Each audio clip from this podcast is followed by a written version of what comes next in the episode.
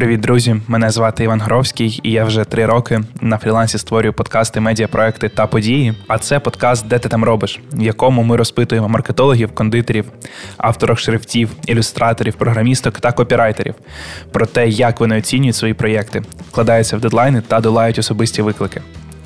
І сьогодні вже другий випуск подкасту Де ти там робиш, в якому я спілкуюся з Катериною Королевцевою, незалежною бренд-дизайнеркою та арт-директоркою з досвідом роботи понад сім років.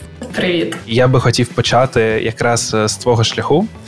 Бо ти не починала з фрілансу, наскільки я знаю, ти починала з менеджерських позицій, а потім перейшла вже на фріланс в дизайн. Можеш трошки розказати про це, як ти опинилася як е, незалежний експерт? Угу. Ну, шлях був такий досить тернистий, досить складний. А, В мене взагалі немає дизайнерської такої класичної освіти. А, В мене менеджерська освіта, а, точніше, менеджмент антимонопольної діяльності. Така дуже а, вузька okay. галузь, близька до юридичної справи.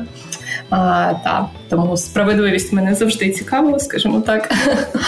А, Пропрацювала я не пам'ятаю років 5, може 6 на менеджерських посадах, а потім вирішила перекваліфікуватися, змінити свою професію прийти в дизайн. Почала навчатися.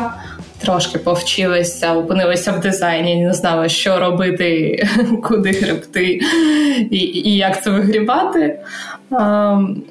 Перші перші два роки, до речі, були насправді на фрілансі, і це я вважаю великою помилкою. Потім я вже знов почала навчання, пішла вже в агенції, попрацювала в агенціях, і деякий час тому я вже почала працювати як незалежна дизайнерка. Фрілансеркою я себе, до речі, ніколи не називаю не позиціоную. Тому так, називаю себе незалежною дизайнеркою і зараз тут знаходжуся. Далі не знаю, як буде. Ну, це, якщо коротко, такий шлях був у мене. Розкажи трошки про освіту, власне, е, де ти вчилася, що тобі це дало. Які у тебе висновки з освітнього цього шляху? Що було класно, що було не дуже? Ну насправді все цікаве. Почалося після двох років фрілансу, приблизно двох. А коли я зрозуміла, що я не розвиваюся, що мені потрібні якісь нові знання, що мені потрібне ком'юніті, і так я вирішила, що окей, я спробувала всього потрошку, але на той період я нічого не вміла робити добре. Я вирішила почати шукати фокусу професії. І я обрала айдентику, пішла в проджектор навчатися та на курсі айдентиці. А повчилася там три місяці. і Ось саме це дало мені такий сильний поштовх до розвитку як професіоналки саме в дизайні. Навчання було класне, тим, що було багато практики. Я вирішила взяти все від навчання, тому куратори трошки страждали від кількості листів і запитань, які я ставила. Я вважаю, що це дуже важливо. Так. Ну також мені подобається дискутувати, тому там можливість подискутувати з кураторами на рівних. Це також дуже допомагає розвиватися, якось розширювати свою свідомість. Ну і після того я вже постійно періодично прокачуюсь. У мене був ще курс візуальних комунікацій у проджекторі тривалістю один рік. Це це був трошки ад, дещо в хорошому сенсі, але ну це дуже складне навчання. Це маю на увазі. Тому не не кожному, напевно, підійде, не кожен може таке витягнути. Ну і потім ще був коротенький курс після того, як я випустила свій шрифт, був коротенький курс шрифтів на півтора місяці, щоб трошки закріпити те, що я сама навчилася робити на швидкоруч. Uh-huh. От. Ну і надалі в мене теж є плани по навчанню на наступний рік. Я думаю, що вже за кордоном тому тому що я підтримую таку концепцію навчання протягом життя. Так, uh-huh. кожен кожен повинен навчатися постійно, особливо в дизайні, де все дуже швидко змінюється, де не можна пасти задніх і потрібно постійно дізнаватися про нові інструменти, нові практики і так далі. А ти згадала, що після двох років на фрілансі ти вибрала айдентику як напрямок е, руху далі. Наскільки важливо загалом в цій галузі обрати для себе цей напрямок і працювати в ньому? Ну тут є різні погляди на цю ситуацію, да, чи потрібен фокус чи ні. Мені здається, що а, потрібно.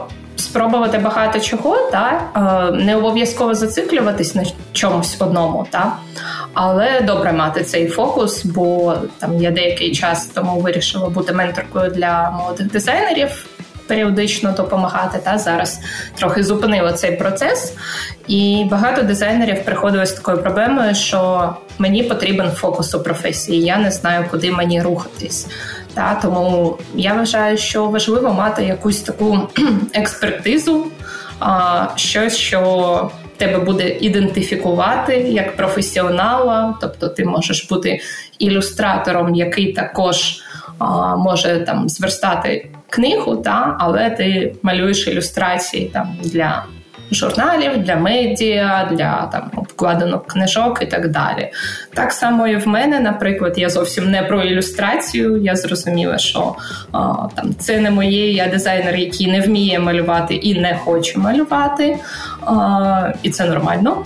І я знайшла свій фокус у типографії, тому от шрифти і ідентика, яка базується на типографії, це те, за чим до мене приходять. Та? Тобто, якщо типографічна ідентика, то я думаю, що можна згадати про мене, наприклад. Це mm-hmm. дуже допомагає а, якось вирізнятися а, від конкурентів, скажімо так, від від ком'юніті. А Ці два роки, які ти пропрацювала на фрілансі до вибору власне напрямку, а ти говориш про це як про хибний вибір. Чому? Так. Тому що я закінчила тримісячні курси і вирішила почати з фрілансу, але а, протягом цих курсів нам давали тільки хардскіли, тобто як працювати в програмах, як створювати там. Якісь дизайни невеличкі і так далі. Там композиція, колір, тобто базовий курс, але розуміння, як шукати клієнтів, де шукати клієнтів, як працювати з замовниками напряму, як з ними комунікувати, як будувати свій процес роботи. Це дуже складна історія. Я вважаю, що до того як іти у фріланс, потрібно попрацювати в агенціях, щоб навчитися. По-перше, роботі в команді, щоб в тебе поруч були люди, яким можна ставити запитання, щоб можна було побачити, як агенція, яка вже має досвід, як вона побудувала ці процеси та співпрацю з клієнтами від першого там зум-колу або брифінгу, та і до передачі файлів вже в результаті. Бо фріланс це така дуже широка сфера, де ти маєш бути і дизайнером, і менеджером і і арт-директором, і керувати всіма процесами, і вміти спілкуватися з замовником, розуміти його потреби, виявляти його потреби. Тому починати з фрілансу ну це хибний шлях, коли ти не знаєш, як це все працює зсередини. А, Якщо повернутися трошки до вибору фокусу, та після того як ти обрала гайдентику, а перед тобою був вибір, як ти згадувала в одній з інших своїх розмов, це влаштуватися в агенцію дуже класно, яка тобі подобалася, або піти вчитися. І ти спочатку mm-hmm. спробувала потрапити до агенції, яка дуже грубо відмовила на твого листа. А це мені здається історія, яка може трапитися будь-ким. Можеш трошки розказати про свій досвід, е, про свою реакцію на нього і про те, як би ти е, зробила зараз, якби ти була от тоді на своєму місці. Ну я почну з кінця, я б зробила uh-huh. так само. Uh-huh.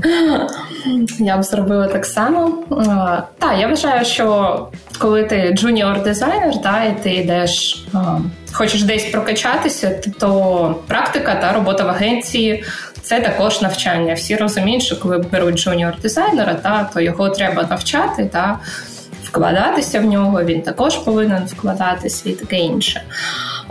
Так, я не писала багато листів. От була агенція мрії, одна, яка мені дуже подобалась, хотілося в неї потрапити. Я написала листа, мені відповіли щось типу, що я не не дизайнер і таке інше. А, Ну, дещо я була згодна, дещо я була згодна щодо свого портфоліо на той момент. Та? А, Ну, я трошки трошки поплакала, можливо, піввечора, але я конвертувала це у таку м, злість в хорошому плані, що я вирішила: Окей, друзі, подивимось, що буде далі. Я все зміню, я всім все докажу. Я пішла на навчання. Кінець цієї історії я не розказувала. А, бо коли я пішла на навчання у прожектор, на той момент виявилось, що саме ця агенція була замовником. Була замовником на твоєму курсі? Ні? Не зовсім. Бля, що вона компенсує ага. вартість курсу найкращому студенту курсу. О, вау. Вау, це well, well, well, how the turntables, да? Так. А, Ну і на курсі були класні дизайнери з таким uh-huh. нормальним досвідом, з міцним портфоліо, і я. Uh-huh. А, Було дуже складно, але ну, я багато зусиль прикладала. В результаті мені вдалося. Скажімо так, вибороти цей момент і стати найкращою на курсі, і так, в результаті ця ця агенція, яка мені відмовила, вона оплатила моє навчання. Позвали мене на співбесіду. Я зробила тестове завдання, мені зробили пропозицію про роботу, і я відмовилась. Відмовилась не те, щоб щось комусь доказати, а просто на той момент я вже зрозуміла, що по вайбу, по якимось uh-huh. цінностям, по спілкуванню ця агенція мені не підходить, і це на моє місце. І я про це не шкодую, тому я вважаю, що все класно склалося. Дуже класна історія, як як все між собою пов'язано. А, Після відмови на початку навчання, та тобто, як ти згадала, була певна ця історія, що ніби треба довести, треба навчитися, треба стати класною, крутою е, і так далі. А, Але це на початку, та але курс він довгий, і ти згадувала вже, що вчитися в прожі дуже важко було на цьому курсі. А, Як тримати себе в тонусі, як мотивувати себе, щоб проходити цей курс до кінця? Ну, я думаю, потрібно просто розуміти кінцеву мету, мету навіщо тобі це. Та? Бо в мене була мета, що я хочу стати класною професіоналкою. Та? А, там, Ти приходиш на курси, це вже не університет, і це твоя власна мотивація. Ніхто не буде бігати за тобою, ніхто не буде просити тебе зробити домашнє завдання. Це власна відповідальність. Ми вже дорослі люди. Та і ну, коли я приходжу, і я там плачу власні гроші там за якийсь курс, а, то я розумію, що і я маю відпрацювати їх на 100%, і куратори мають відпрацювати їх на 100%. Тому важливо не боятися ставити запитання. Е, не боятися помилятися, бо я такі жахливі роботи надсилала. Я там колись щось не зрозуміла я по 200 разів все перероблювала. Тому що я не боялася помилятися навчання саме для того дано. Да? Бо потім, коли ти приходиш в агенцію працювати або працюєш з клієнтом напряму, ну, вартість помилки значно вища. Да? А тут тут немає вартості помилки, тут якраз їх треба скоїти, щоб потім вже в роботі розуміти, що треба робити, а що не треба після завершення цього курсу ти почала шукати роботу паралельно з цим lifelong learning, та і mm-hmm. влаштовувалася до агенцій. Е, трошки давай поговоримо про свій досвід. Е, чи насилала тим своє портфоліо з завдань, які ти виконувала на курсі? Е, чи робила якесь тестове? Як його оцінювали вони, і як би зараз, що б зараз сказала про нього ти? Mm-hmm. Ну, якщо повернутися, та за своє життя я багато разів надсилала своє портфоліо і так далі, писала листів. Але якщо говорити про кінець того першого uh-huh. курсу, ну першого після двох років невдалого фрилансу, скажімо так, а, то після моєї відмови тій агенції. А, Я була така трошки розхублена, бо думаю, господи, я відмовила крутій агенції. Що що ж мені далі робити? А, і в мене була цікавість до 3D-дизайну. Я думаю, окей, поки я думаю, формую своє портфоліо, я почну прокачуватись трошки у 3D-шці. І я там раз на пару днів робила щось в 3D, надсилала, надсилала викладала це у Фейсбук, просто з якоюсь ідеєю, якийсь свій експеримент. І одного дня це побачив Макс Шарко, який тоді керував студію 23 дизайн і написав мені в особисті, що о, клас, там я бачив, що ти там повчилася на курсі, прикольні 3D-шки, а ти зараз не шукаєш роботу. Я кажу: ой, насправді шукаю. Ну, а я про Макса знала. Він тоді вів такі прямі ефіри у Фейсбуці, дуже цікаві були, постійно за ним слідкувала. І він каже: Слухай, не хочеш до мене в агенцію графічним дизайнером? Я кажу, хочу. І Він такий: а, так, що в нас сьогодні? П'ятниця, ну окей, в понеділок виходиш. А, ну і все. Отак. Отак все склалося. А, Ну, а після того, угу. після того я вже багато там надсилала свої резюме, портфоліо, змінювала агенції, там проходила тестові завдання. Різні були варіанти, там різні були ситуації, там коли десь не відповідали на листи, але ну окей, не відповіли, так не відповіли. Десь відповідали, десь спілкувалися, і я відмовляла, бо коли ти обираєш роботу, та не не тільки тебе обирають, ти теж маєш обирати. Та? І я приходжу на співбесіду, спілкуюся з людьми, бачу, що мені якісь цінності, якийсь такий загальний вайб не підходить, що мені там не підходять умови, що мені там. Не дуже цікаво буде тут працювати, бо задачі не ті, які я б хотіла. Я теж відмовляла після того, як отримувала офери. Я вважаю, що це окей. Uh-huh. Та портфоліо. Портфоліо в мене також багато змінювалося з роками, бо спочатку я його показувала на Behance, а потім вже я не знаю скільки років тому я зробила. Та, можливо, лише роки чотири тому, тобто не так давно зробила свій веб-сайт. Спочатку це був ReadyMag, але коли uh-huh. почалася повномасштабна війна, я відмовилась від нього, звісно ж, і переробила свій сайт на іншій платформі. Тому я вважаю, що от мати власний веб-сайт, коли ти працюєш на власне ім'я, на власну репутацію та як незалежний спеціаліст, це дуже важливо. Повертаючись до твого професійного шляху після роботи в агенціях, та коли стався і чому момент, коли ти вирішила, що ти будеш незалежним спеціалістом, та а не працювати mm-hmm. в команді? довго я якось до цього йшла. Ну, коли я зрозуміла, що а, я роблю багато чого від, а, а, скажімо так, від розробки ідей до фінальних носіїв, всіх, які я передаю клієнту. Я все презентую клієнту. Я десь, коли бачу, що кульгає стратегія, я підключаюся туди, щоб ну саме креативна стратегія, та щоб трошки допомогти з фокусом, знайти правильний настрій або правильний меседж проєкту. Я дуже люблю копірайтинг, тому мені хочеться і туди включатися. Та, І щось трошки я завжди своє пропоную меседжі там для які, для візуальної комунікації.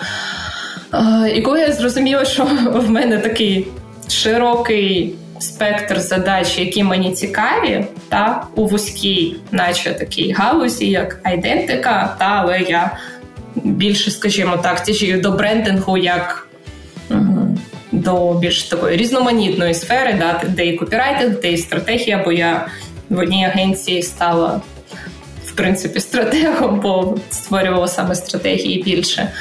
І коли я зрозуміла, що мені постійно пишуть листи на пошту, на Behance, пропонують проекти, а я така думаю, так, ну в мене тут в агенції зараз два проекти паралельно, мені треба зробити це, це, це, треба передивитися стратегію, що запропонувати, треба зробити айдентику всю. Ну, я не не готова працювати вночі, так? тобто вже вже не Справедливо. Так, і і я просто відмовлялася від проєктів, які мені працювали, ну, пропонували там як незалежні спеціалісти. І потім я думаю: окей, а, я роблю все, але відмовляюсь від персональних ну, замовлень. Да?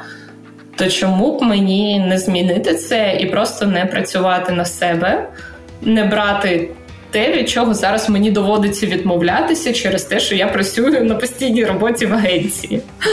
А, І так воно і сталося. Та я пішла і перший час був дуже великий страх, що Боже, все, я зараз помру з холоду, зроблю а, цей проект, і потім а, не буде нових проєктів. Але якось так складалося, що з'являлися нові проекти, і останнім часом з'являється все більше проєктів, які мені подобаються, тому що там те, що я роблю, я викладаю в портфоліо, наприклад, проекти для культурної сфери.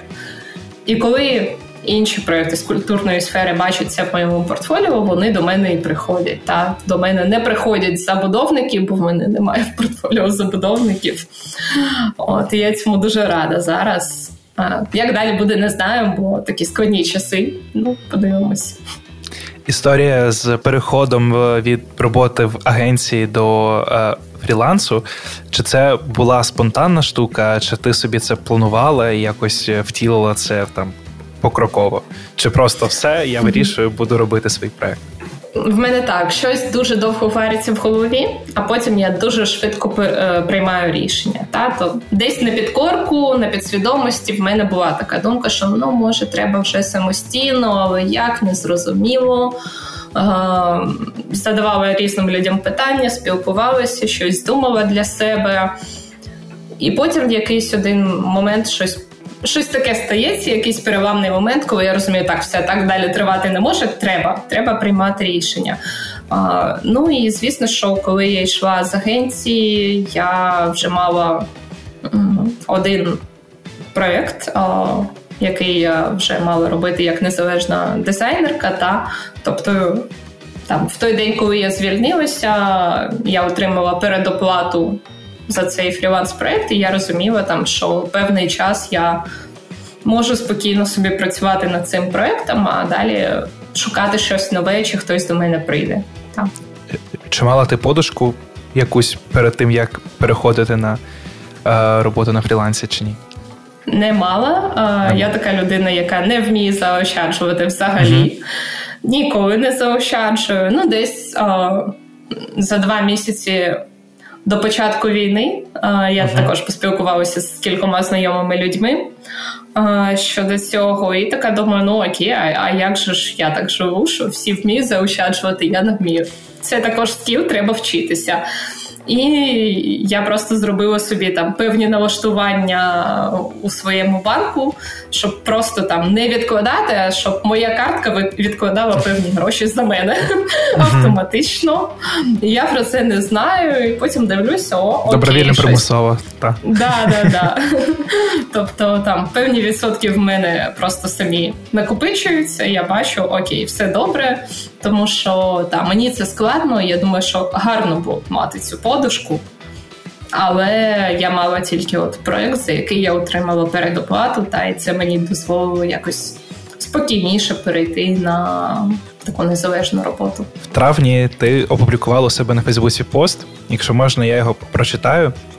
Я відкриваю менторство та консультації для дизайнерів та підприємців, для дизайнерів портфоліо рев'ю, консультації щодо проєктів, допомога з вибором креативних ідей, концептів поточних проєктів, допомога з вибором професійного фокусу та розвитку професії та консультації е, щодо просування проєктів у неземних медіа та соціальних мережах.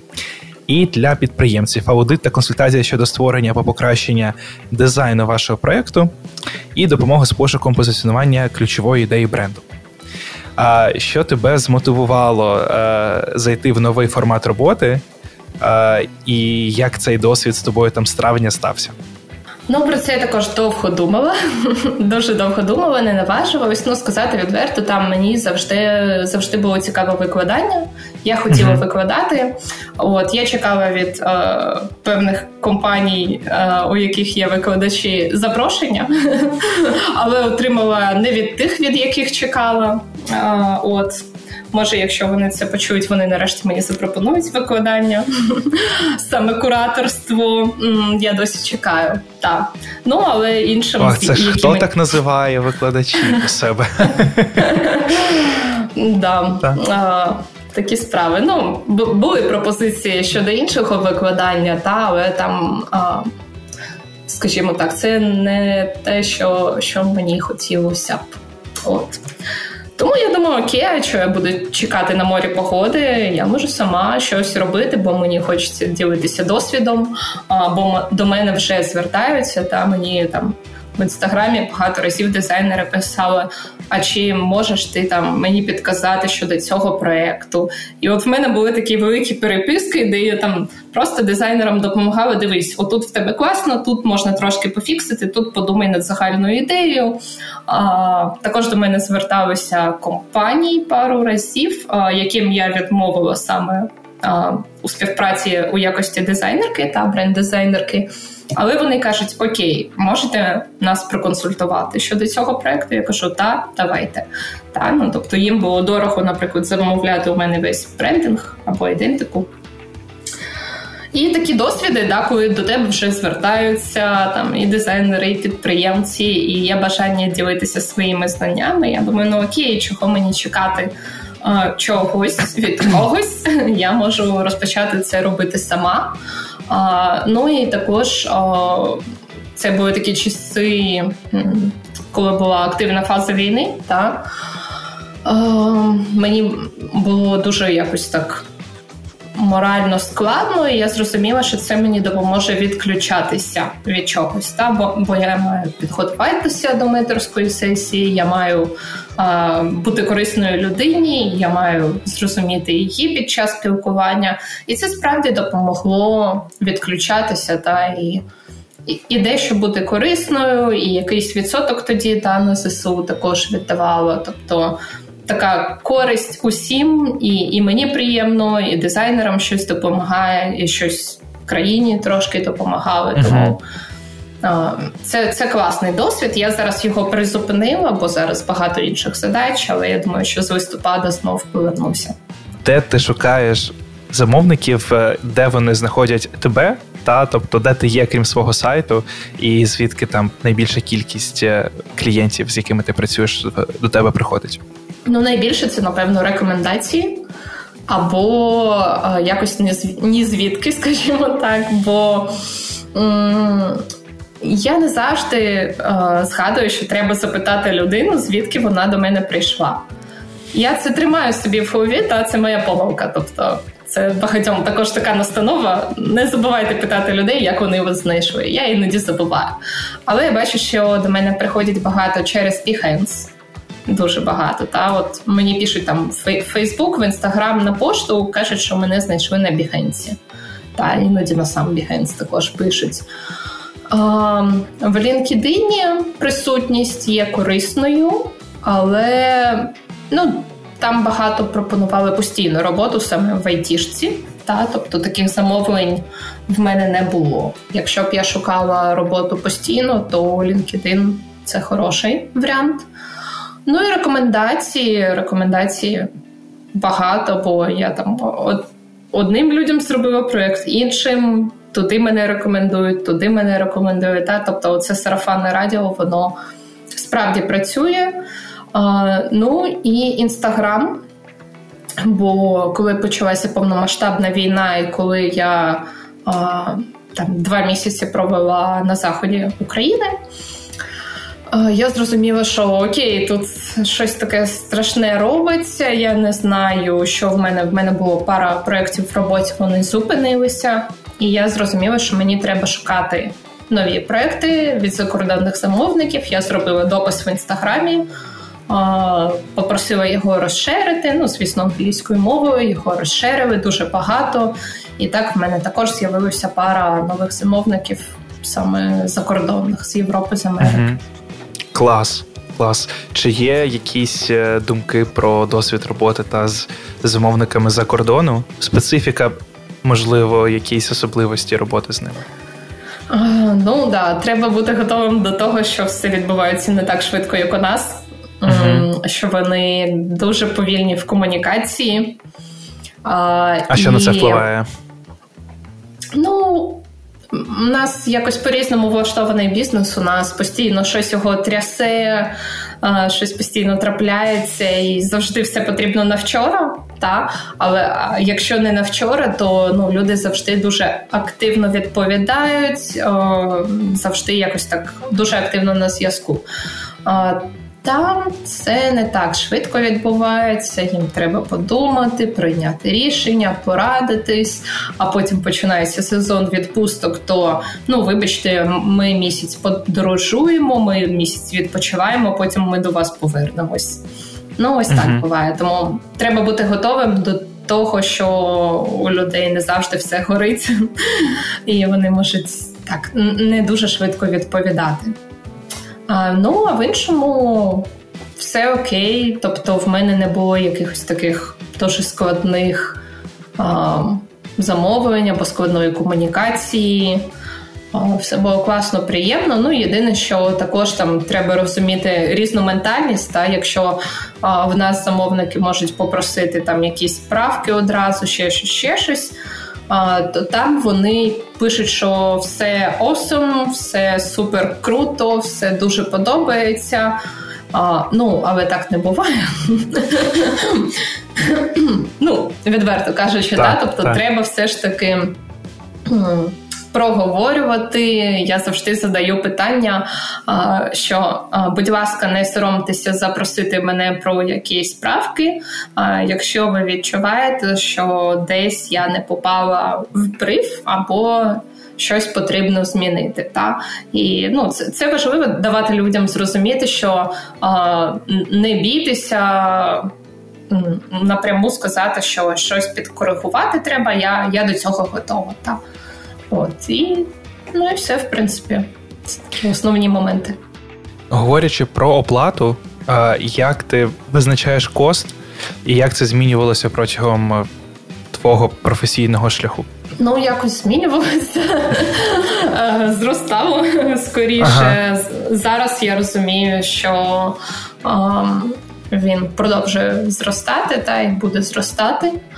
В силу чого? Звісно. В силу досвіду чи в силу ускладнення проєктів, з якими ти працюєш? В силу досвіду і в силу того, що раніше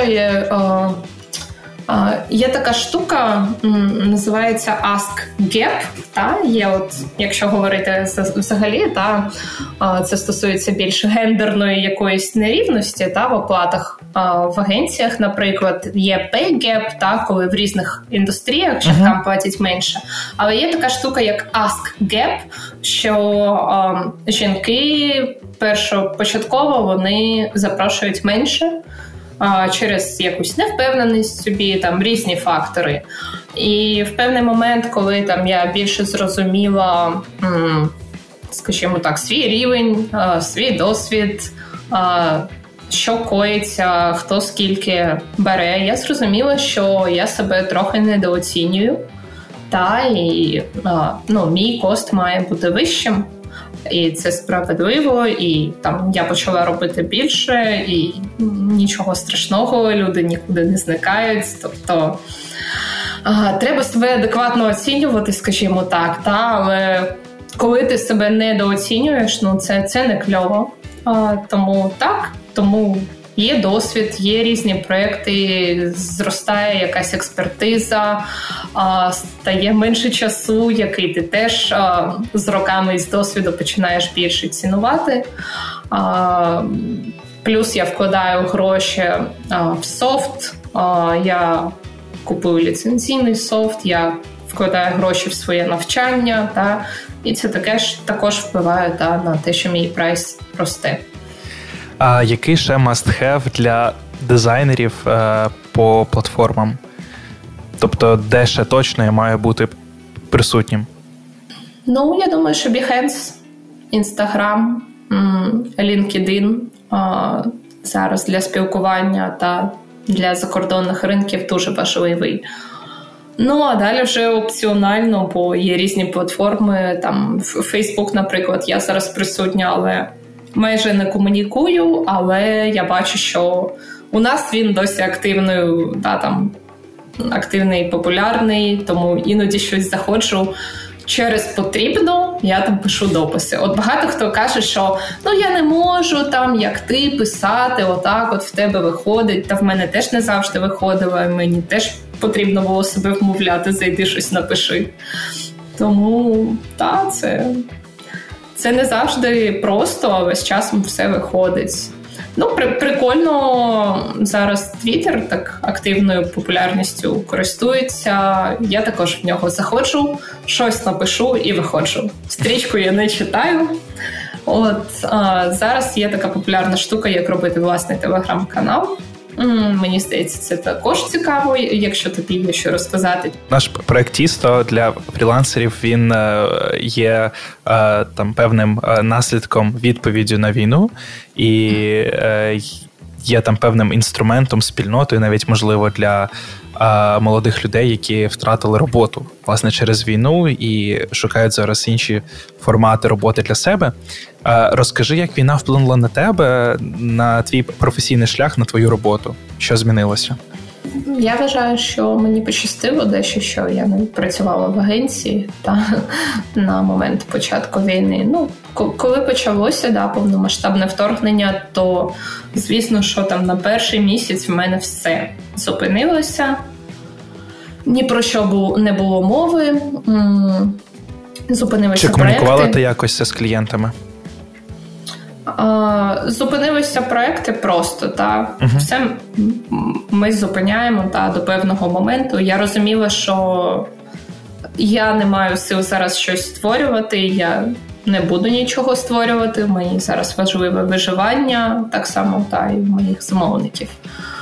Перший місяць все зупинилося, та потім довелося шукати, скажімо так, фінансову якусь нові надходження за рахунок пошуку е, клієнтів за кордоном. Та і те, що я працювала над цими проектами, потім повернулися мої замовники українські, і я цьому дуже рада, бо я теж була готова повернутися до роботи. І я прям кайфую від того, що наші бізнеси там можуть створювати нове, та після, після таких потрясінь вони готові. Це дуже круто. Ну і потім ще були в мене кілька невеличких замовлень. Та? Тобто вони продовжувались на, насправді, і вони були з України. Але зараз я знаходжуся та не в Україні. Я на певний час поїхала зараз влітку нещодавно, щоб привести свій психологічний стан скоріше більше до ладу. І зараз я не працюю над комерційними проектами, та тобто мені пишуть, але я Зрозуміло, що я ціную себе, мені потрібно попіклуватися про себе, бо я створювала комерційні проекти, я створювала постери, знаходячись у підвалі, я менторила, і в мене поїхав дах. Ну і щоб він там не їхав далі, тому я, я опинилася тут. Поїхала я. І mm я створюю зараз власні та, проекти, там якісь лекції, також виставки і так далі. Мені це подобається, це допомагає мені відпочити. Тому а, я б радила всім, хто вирішив, що там я сильний чи сильна, я зможу, я буду триматися. А, Ну, не доводити це до крайньої такої точки, та дати собі можливість відпочити. А, знайти цю можливість. Я розумію, що її складно знайти. Мені теж складно було знайти, але я знайшла можливість, та, щоб не працювати над комерційними проєктами три місяці і створювати те, що мені зараз відгукується, щось більш мистецьке, що більш для душі. Таким чином. Ну, от після того, як я повернуся, uh-huh. Е, я зараз думаю, що мені робити, та бо також е, можливо стануться декілька проєктів, від яких я зараз відмовляюся, а, але все дуже таке нестабільне в нашому світі. Тому, якщо вони не стануться, ну подивимось, як воно буде далі. А, Але головне е, це знаходити час для себе також, намагатися. Та? Тому угу. що так, так довго неможливо протриматись, сили, сили потрібні. Та на початку війни була е, ціла хвиля е, фото людей, які працюють з укриттів, з комп'ютерами, з камерами. Е, я на той момент пробував е, створювати подкасти з укриття також.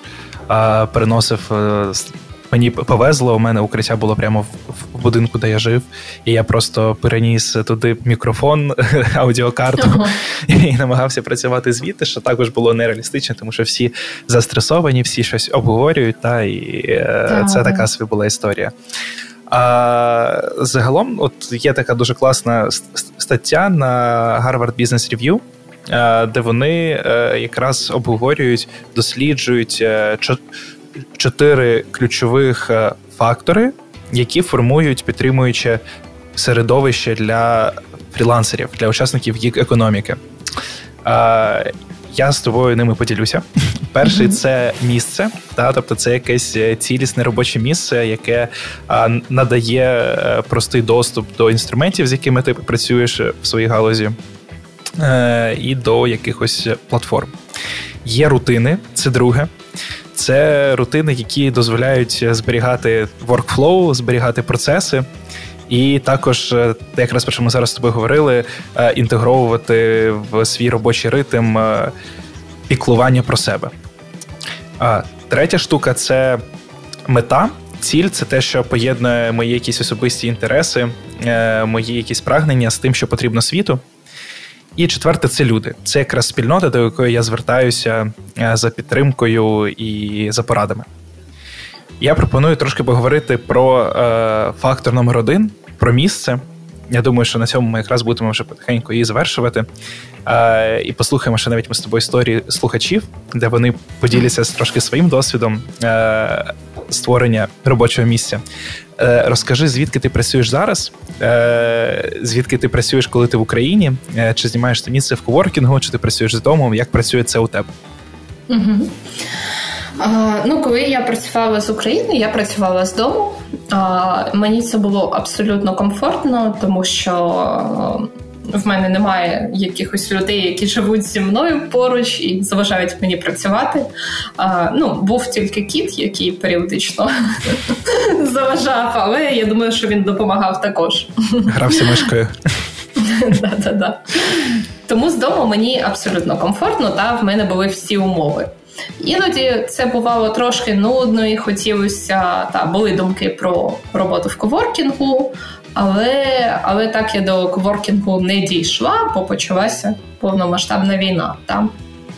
Зараз, коли повернуся, ну подивимось, як буде, не знаю. А, Зараз я знаходжуся у Веймері, і в мене тут є два варіанти. Та Або один це працювати з дому, і це окей, бо я тут одна. Але, ну, типу, все окей, абсолютно окей, дуже гарні умови. Єдине, що не дуже добрий UX стулу і стільця і столу, та, то це трошки іноді некомфортно. Тому іноді я ходжу в бібліотеку університету Баухаусу. Вона ну, це wow. просто. О, у Джека Вайта вийшов а, альбом нещодавно, називається якось так Entering Heaven Alive. От я зайшла в бібліотеку університету Баухаусу, і я просто опинилася в раю. Вона афієсна, вона дуже крута. А, Давай тоді я прочитаю першу історію нашого слухача. А, Він якраз про це трошки говорить, і трошки ми з тобою обговоримо і поділимося твоїм досвідом. Давай. А, Я фрілансер тільки на 50%, але домашній офіс потроху облаштовую. Щоб не боліла спина і для різноманітності, працюю з різних місць на підлозі, на ліжку за столом, на кріслі мішку. Крісло мішок взагалі важливий елемент мого фрілансерського лайфстайлу. Ну і після перемоги куплю собі стій стіл. Знайомі кажуть, що дуже зручна річ. Як це працює для тебе, і що для тебе найважливіше мати в твоєму робочому місці? От е, я послухала, послухала поради цього читача, глядача, слухача. Та, І я б насправді теж купила собі крісло мішок, та, щоб періодично змінювати місце. Бо вдома я завжди працюю за комп'ютерним столом uh і все. Виключно за комп'ютерним столом. Мені там окей, мені там комфортно, і та я я завжди просто забуваю про час, про простір, про все. В мене є комп'ютер і моє місце. А простий стіл я також чула. в мене ніколи не виникало бажання працювати стоячи, але ем, в мене є свій ритуал. Коли я запрацьовуюся, ну я думаю, що ми з ковідом всі так е, зрозуміли, що обстановка вдома має значення, та, і так, почали щось трохи облаштовувати. Тому я теж там повикидала якісь старі меблі трошки, щось позмінювала, облаштувала, щоб мені зручно, купила, звісно, ж колоночки хороші, бо без музики мені складно працювати. І я собі купила барабанну стійку електронну. Ну, тому що я трошки граю на барабанах, сподіваюсь, повернусь додому, згадаю, як це. І коли я працювала вдома, я сиджу, працюю, я розумію, що так, годину сиджу, не встаю, мені потрібна перерва. Я встаю розім'ятися і потім сідаю за барабанну установку просто 15 хвилин пограти. Це таке круте переключення не не тільки фізичної активності, але й мозкової діяльності, що ці 15 хвилин а, повністю якось мене оновлюють, і в мене uh-huh. з'являються сили і бажання далі працювати і сідати за комп'ютер. Тому та у кожного свої якісь ритуали, нюанси. Це прикольно. Клас, у нас ще є друга остання історія. Вона в аудіо. Всім привіт. Мене звати Тарас, я на фрілансі вже більше трьох років. Розкажу трошки про організацію робочого простору. Ну, Власне, це питання стало актуальним під час локдауну у 2020 році. Тоді ми ще знімали однокімнатну квартиру, і якось вийшло так, що опинились замкненими ну, в однокімнатній квартирі, доводилось працювати там і на кухні, і ділити одну кімнату, при тому, що в мене з дівчиною різний графік, час прокидання, час робочий. От, Тому це незручно було. От Відтоді ми вирішили, що нам однокімнатної квартири не вистачає, нам потрібні як мінімум двокімнатні, щоб е, була можливість е, ділити цей простір, щоб була можливість комусь якийсь час спати, комусь працювати. От, е, Щоб коли працюєш, ніхто тебе не турбував, не проходив повз. От, Можливо, можливість якось провести онлайн-зустрічі, консультації, ну, те, що я роблю. І щоб не було ніяких зайвих шумів. От, Тому так. Ми знімаємо лише двокімнатні через це. Інколи е, господарі квартир дивуються, навіщо нам на двох, дво чи трикімнатна навіть квартира не розуміючи, що якщо ми вдвох працюємо, от, то ніхто з нас не хоче працювати, е, сидячи на кроваті в спальні. Нам кожному потрібна окрема кімната е, для роботи з столом, як мінімум, е, поставити на який можна ноутбук і виходити в онлайн. І питання, власне, воно про те, як це працює у тебе, наскільки тобі комфортно працювати серед інших людей, чи тобі потрібно усамітнитись для того, щоб запустити цей креативний процес, оці creative juices flowing, щоб mm-hmm. а, і так, як тобі комфортніше? А, Ну, мені взагалі комфортніше одній на самоті, та і я живу сама, і я розумію, що мені там складно знаходитись і жити з іншими людьми. От навіть якщо одна людина поруч в просторі зі мною, ну мені це не комфортно. Давайте у кожного своя квартира, будь ласка, і все. Там в мене так це працює. Але а, я зрозуміла, що коли в тебе немає вибору, але є необхідність, є бажання, то а, ніякі побутові умови не стають на заваді. Наприклад, коли е, мені довелося поїхати з дому і два місяці прожити у подруги в місті Рівне, за що я супер вдячна. Та я жила разом з нею з її родиною. Це була трикімнатна квартира, та але по факту там. Ну, одна кімната, та вона була зайнята, то по факту двокімнатна людина, людина, боже, квартира, та, і нас було там багато людей, там від п'яти до в певний момент 9 чи 11 я вже збилася з рахунку. Вау. І я працювала, скажімо так, напівлежачи на дивані, коли поруч зі мною на цьому ж дивані були інші люди. Коли в квартирі ще ходили повз дуже багато інших людей, там ну таких не не суперзнайомих мені іноді. І таким чином я створила, наприклад, повноцінний великий проєкт Identity, про котрий я, котрий я казала, який отримав відзнаку на Behance. Буквально wow. в мене ноутбук був на колінах. Wow. А, Постійно поруч ходили люди. Та постійно я це робила якось отак. От а, не зрозуміло як, не зрозуміло куди. А, Тому я вважаю, що це не є проблемою. Звісно, що так е, багато місяців не протримуєшся, та але ну я так протрималась два місяці, бо в мене не було вибору, та і там я дуже вдячна, що в мене була можливість, хоч якось працювати. На завершення. А... Якби ти могла повернутися на початок свого шляху і зараз зі свого більш ніж семирічного досвіду та зі своєї перспективи дати собі одну пораду, що б це була за порада? Я б сказала: не бійся і спілкуйся, тому що в дизайнерів дуже багато страхів. Ми особливо на початку шляху багатьох є синдром самозванця.